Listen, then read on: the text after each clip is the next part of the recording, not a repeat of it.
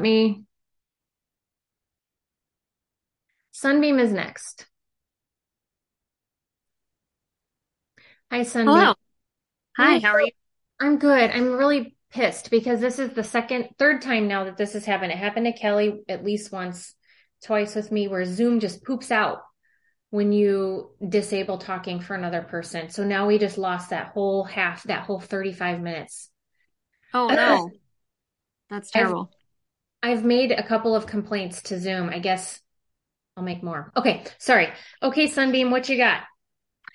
I am struggling with reconciling the balance um, between setting boundaries so that I can be there for my family while at the same time like honoring the inherent sacrifices of being a doctor to be there for your patients. Okay. Um so like work life balance. Yes. Yeah. Is there an example that you can share with us of how Yeah. this imbalance has affected you? Yeah. So saw a patient in clinic that, you know, ignored their problem for months and months. And then, you know, we tried to get into clinic and said, Oh, I feel fine. And then finally came when she was feeling really crappy after like three weeks. Um, has a problem that will need an operation. So I put her on for an elective operation, you know, as soon as you can with, you know, two weeks it takes to get insurance approval and then time to get on the operative schedule when, you know, the ORs are understaffed. So, you know, rooms are cut. Um, so it took a few weeks to get her on the schedule. And of course, in that interim, she had a complication that then meant she had to have emergency surgery. Okay. And kind of when I saw her in clinic, once she finally came, I kind of foresaw this in my head. I even told her, I said, you know, if you have these symptoms, you're going to need to come to the ER. You might not make it until this elective operation. And I guess I feel bad that I Mhm. didn't do enough, that like maybe I should have sacrificed that day off to get her on a schedule when I'm not supposed to be working. And I'm like, no, like that's my boundary. You know, she's the adult that chose not to come in and not to have this treated for months on end. But then I feel like I'm not quite like honoring the sacrifice that like physicians, like the oaths that we've taken to, you know, take care of patients. Yeah, and also this is um I think deserves a little inquiry about your specific practice because if something like that happens where something is like not exactly elective but not exactly urgent either, I don't know how to describe it, like a semi-urgent thing. Is there even a mechanism in place in your practice to handle that? No, not really. Um, I mean, sort of. So I do like I do acute care surgery, Mm-hmm. kind of a model. Um, and you know, some of my partners and somewhat we could admit to the hospital and do it semi urgently, but at the same time, she didn't kind of present that sick that I thought it was kind of be quite that fast. And Mhm. maybe I should have bit that bullet and done it. Um,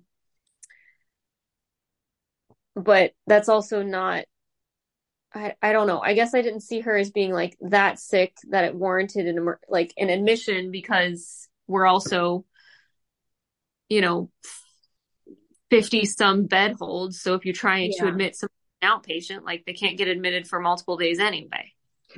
Also, are you suffering from the retrospectoscope right now? Meaning Maybe. You already know what happened, and so this would we wouldn't even be talking about it if she didn't have the complication and you just did the case when the case was scheduled electively.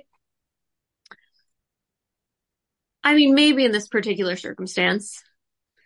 Yeah, I mean, I think it's important to know if that's a potential aggravating factor because we do this and we beat the shit out of ourselves.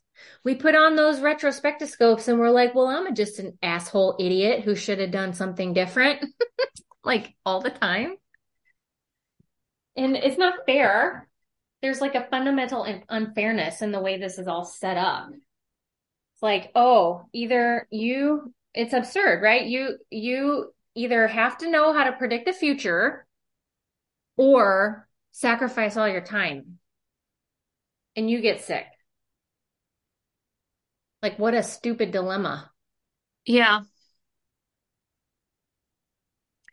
I guess part of that is kind of when you brought up the, you know, what is the, what's the mechanism of taking care of these semi urgent patients? And it's, I guess it's kind of the problem of, you know, some of my partners don't necessarily practice in the same way. And we've got a new partner coming and, you know, I don't quite know their likes and dislikes and way of doing things yet that mm-hmm. I guess I need to not feel like I'm burdening other people when that's their job. Oh, definitely. Yeah. I mean, were you even on call when this lady came in?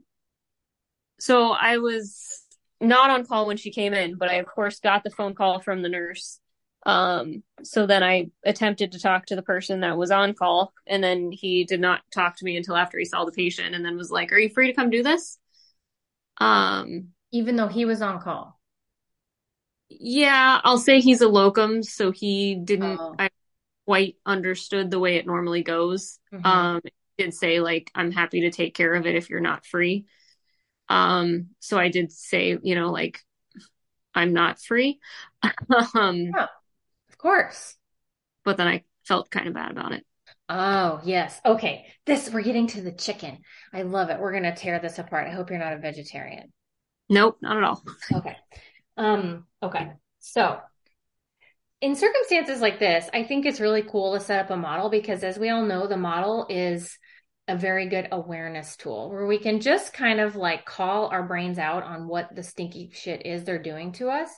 So the circumstance here is this lady has a problem that is set up for elective surgery.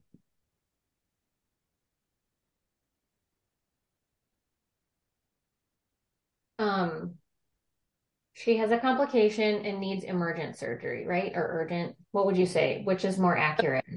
Emergent. Yeah, I'm like yeah, the complication she had then required emergency surgery. Okay. And um, locums calls you.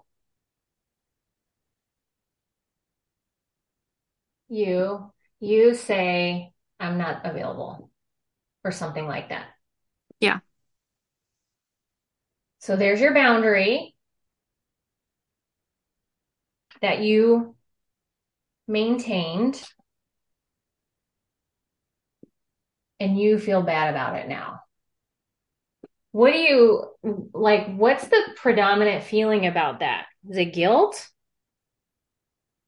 Like, why did you keep thinking about it afterwards? Or how did I, you feel afterwards? I, I feel like by setting that boundary, I'm kind of mm, not being a doctor. Um, and I think a lot of that came about with like all the Doctor's Day posts last week, um, when kind of all this was going down. Okay. Of, you know, people being like, oh, we took these oaths and all the sacrifices you make with your families and everything else to be there for your patients. And I guess I felt like, oh, maybe I should have sacrificed more to be there for this patient. Ah. And so then how do you feel when that happens? When you think that? I feel like that you could easily go down a never ending spiral and lose yourself. Yeah, so that's the action. Go down never ending spiral.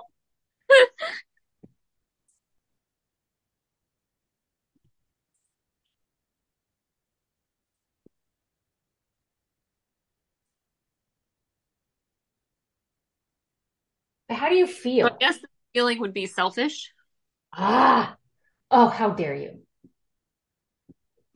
Selfish. Yeah, it's definitely the feeling. hmm And when you feel selfish, then what do you do? You ruminate. That's always my act. Yeah. So I love it. Everybody does this, by the way. Um, it's super human to do it. And, but ruminating is, excuse me, I get super fired up and then I like have pressured speech.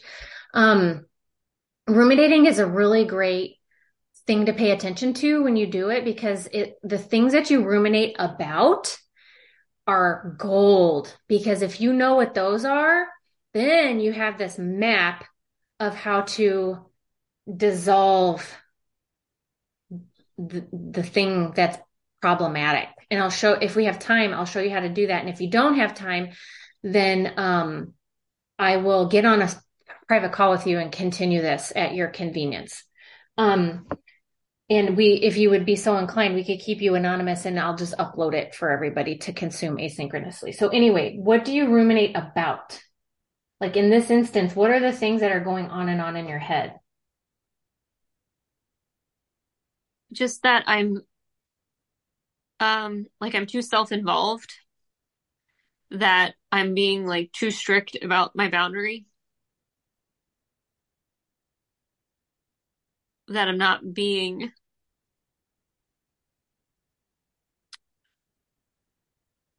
like selfless enough for my patients.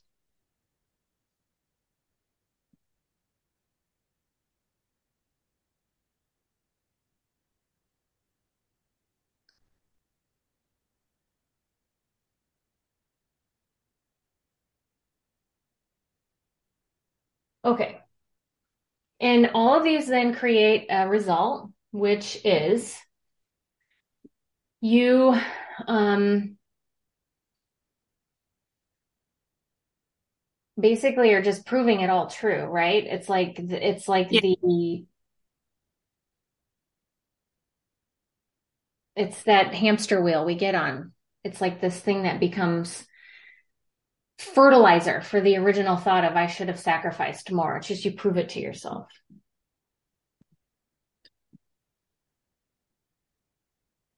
Okay.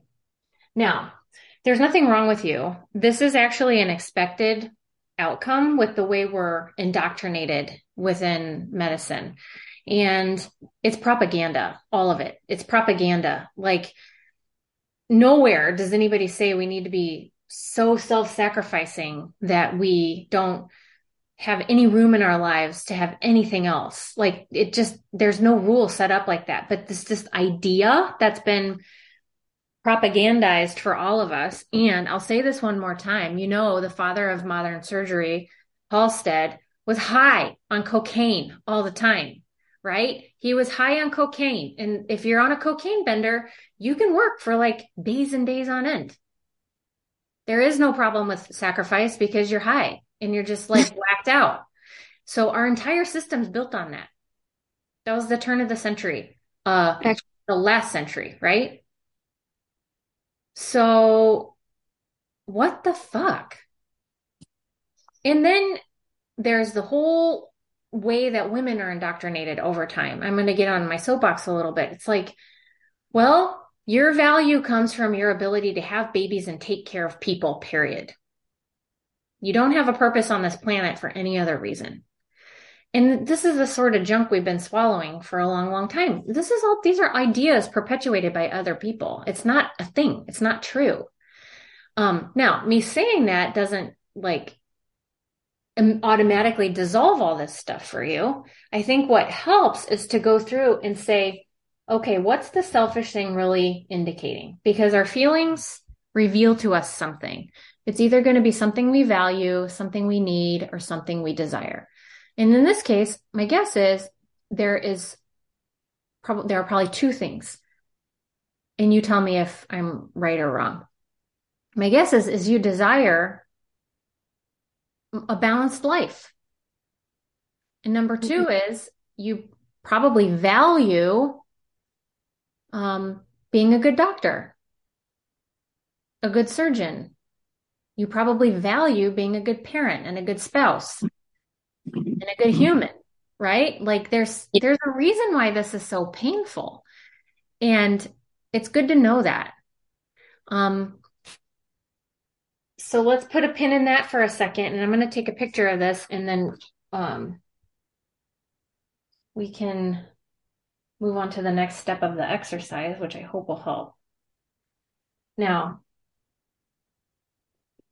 if we know what you ruminate about, this is this is the skill out of this. And we want to take each thought. So one is I'm too self-involved. And you just do an inquiry. Now, is this true? Like factually true? Well, I mean, it's a thought, so it's hard to determine if it's factually true. Yeah, it's definitely not factually true. I will tell you this 100%. Even, okay, so I don't like the word selfish because I actually think like the idea that we've as- ascribed like some moral shit to the word is a little bit of a challenging word because um, there's a difference between people who are selfish in a very powerful and effective way that makes everything better for everybody.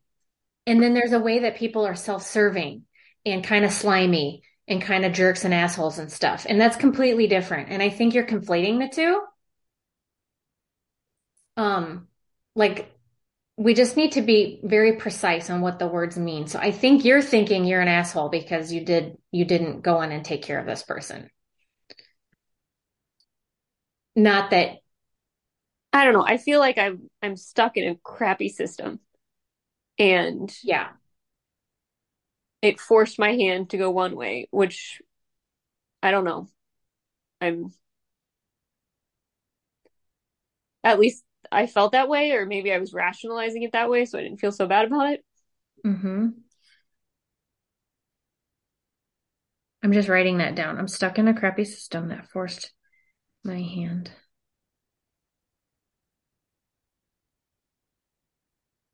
Okay. So I don't think it's true that you're too self-involved. We have evidence of that right here. The fact that you even care about this at all reveals to us you're not too self-involved. So it's definitely not true and it's definitely not useful. What is true about you? I care. Yeah. Okay. The next one was Come on, phone. I'm too strict about my boundary.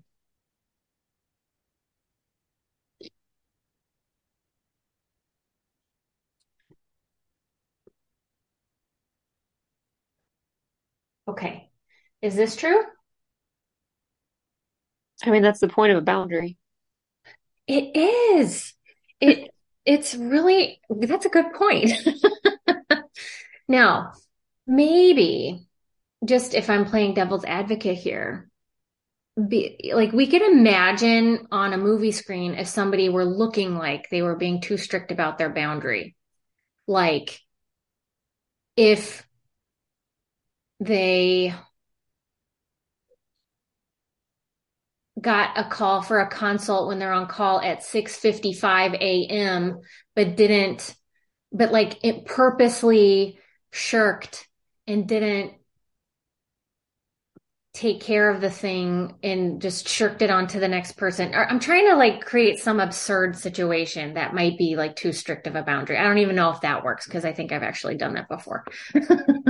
you get that septic hip call at like 6:57 a.m right as the call shift is about to change and you're like, motherfucker, how come you couldn't wait five minutes to call? anyway, but do you see what I'm trying to say? Like there may be a, a way to be too strict in a boundary. I'm having a hard time coming up with one right now. So I don't think that this is a thing. What do you think?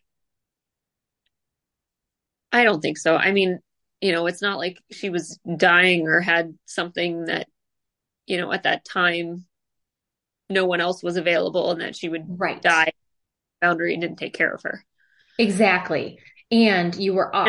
And what to do saying these things might happen. Right. They die. And there's a reason why your hospital has arranged to have locums coverage. Yeah. Okay. So this isn't true and it's not useful. So what is true? That I hold my boundaries so I hopefully stay balanced and can actually stay practicing medicine. Yeah, that's more detailed than I was thinking. Sorry. no, that's okay. I'm just like, this boundary rocks. It's a perfect boundary. It's like reasonable. It's not asking it, anybody else to do anything that's uncomfortable or out of what's expected for when you're on call. Seems really good. Seems very reasonable. Okay, what's the next thing? Okay.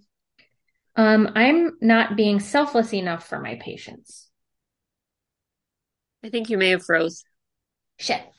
Am I back?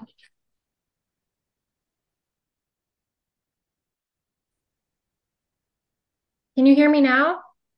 Now I can. Okay. I'm not selfless enough.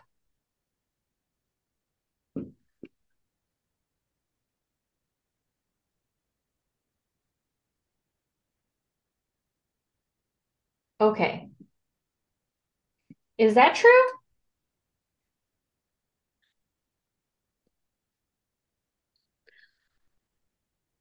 Probably not, as I sit here on day three and a half of four and five days. Yeah, it's definitely not true. And I want to know what would be selfless enough? Like in your mind, what would be selfless enough to count? Mother Teresa? Um,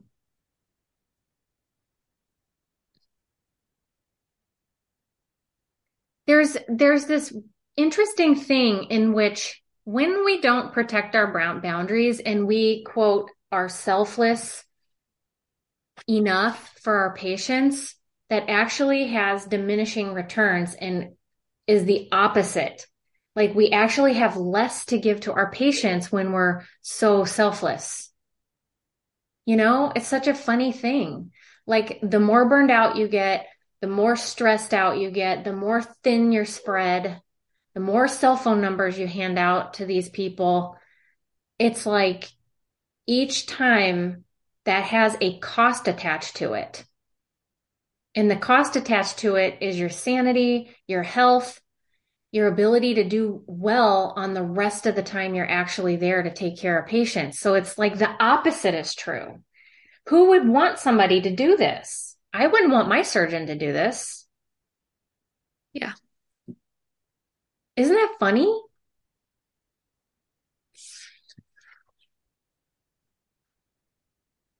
So, like, being selfless enough actually ends up being the thing that does the most harm for everybody, not just you, but for the patients too. Being selfish, quote unquote, and protecting your time, making sure you're up to snuff. Like, this is why the airline industry does it so well, is because they build this stuff in. And this is to get to your point about the system that you're in the airline industry builds in crew rest. They build in like no nobody would ever want somebody to fly a plane when they're not supposed to be flying a plane. It just it's like asinine. It doesn't even make sense. Yeah. But their industry wasn't started by some jackhole who was high on cocaine all the time. Like I might be putting a little bit too much emphasis on that, but I do think it has like impacted the sensibility of the way we're trained and the way we approach this. Like we're just supposed to keep going and going and going and going and going. And so the system. I lost you. You froze again, at least for me. Oh, son of a gun. I am so mad. Can you hear me now, Sunbeam?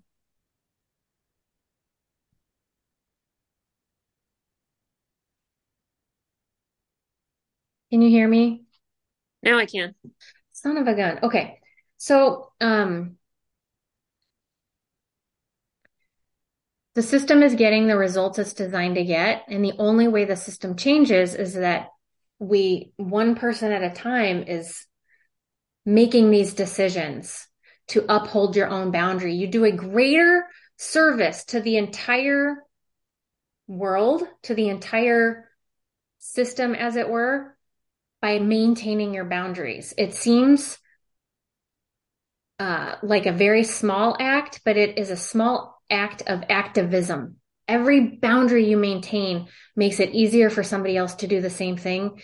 And slowly over time, that's how, that's how things will start to filter out and change. So we're all collectively maintaining these things. You're not alone, even though it may feel like you're alone within your own practice. You're really not. And if you feel this way, I imagine there's at least one other person in your practice that feels this way too. So you may have more allies there than you think about changing something in a way that would help prevent a, an acute, semi urgent, not emergent thing from waiting a couple of weeks again. Okay. now, I can tell in your voice that this doesn't feel resolved for you. And I know we're at the end of the hour. So you can feel, I don't know who you are. Don't tell me now, but you can always message me and we can talk one on one offline and finish it out to bring some kind of a resolution for you. And then Kit Kat has held her head hand up this whole time too. So Kit Kat, I wanted to invite you to message me afterwards and we can set up a time at your convenience to talk to get your questions answered as well, since we didn't get to you today. So I will make that the policy for me from now on. If we don't get to somebody or if it's unresolved by the end of the hour, we'll continue on at a time that's convenient for you so we can bring some kind of a resolution. Okay. All right. Any other questions before we sign off for today?